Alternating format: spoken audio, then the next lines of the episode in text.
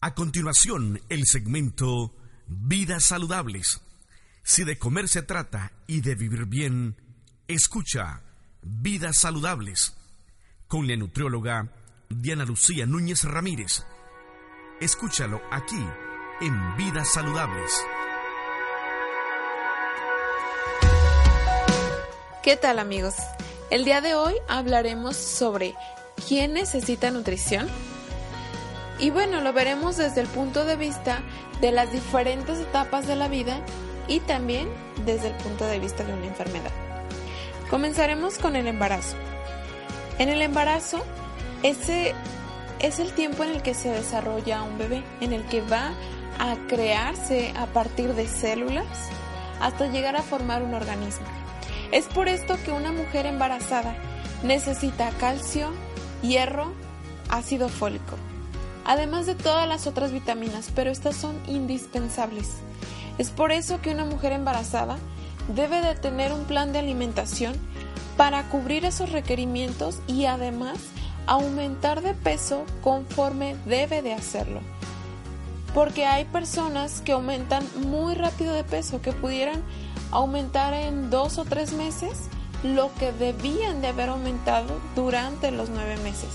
Entonces, que no exista un exceso calórico para que no nazcan bebés que luego son macrosómicos y llegan a pesar 4 o 5 kilos y probablemente tengan problemas de obesidad en un futuro. Seguimos con la etapa de la lactancia. Y bueno, la lactancia es la etapa en la que la mamá amamanta al bebé. Es el primer alimento que él conoce y este debería de ser el único que conozca durante los primeros seis meses de vida. La mamá entonces tiene que aprender posiciones correctas para amamantar al bebé, además de ella llevar también una sana alimentación para producir suficiente leche y que ella no tenga déficits. Después sigue la etapa de la lactación para el bebé y es en la que empezamos a introducir alimentos nuevos, cosa que ellos no conocían. Y esta etapa es sumamente importante porque vamos a darle a conocer diferentes alimentos que muy probablemente se van a quedar en su dieta durante el resto de su vida.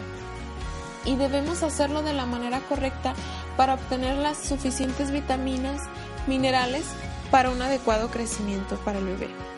Luego está la etapa de preescolar y escolar, que es un tiempo en el que los niños crecen pero de manera no tan acelerada como cuando están pequeños.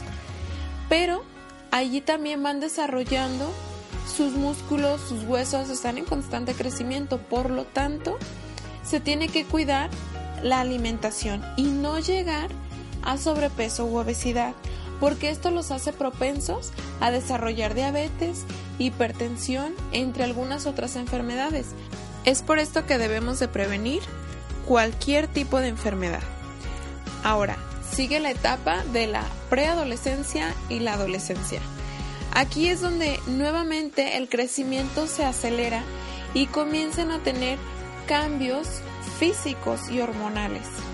Entonces, para que no queden de una estatura pequeña, hay que alimentarlos de manera adecuada. Enseguida viene la etapa de la adultez y es aquí donde la mujer y el hombre tienen que estar lo suficientemente bien nutridos para entonces desarrollar embarazos que no tengan complicaciones. Luego viene la etapa de la edad adulta, que es aquí donde se pierde un grande porcentaje de masa muscular y aumenta el porcentaje de grasa.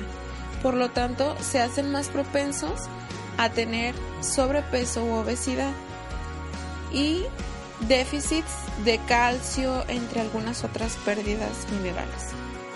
Entonces, esas son las etapas de la vida en las que se necesita la nutrición.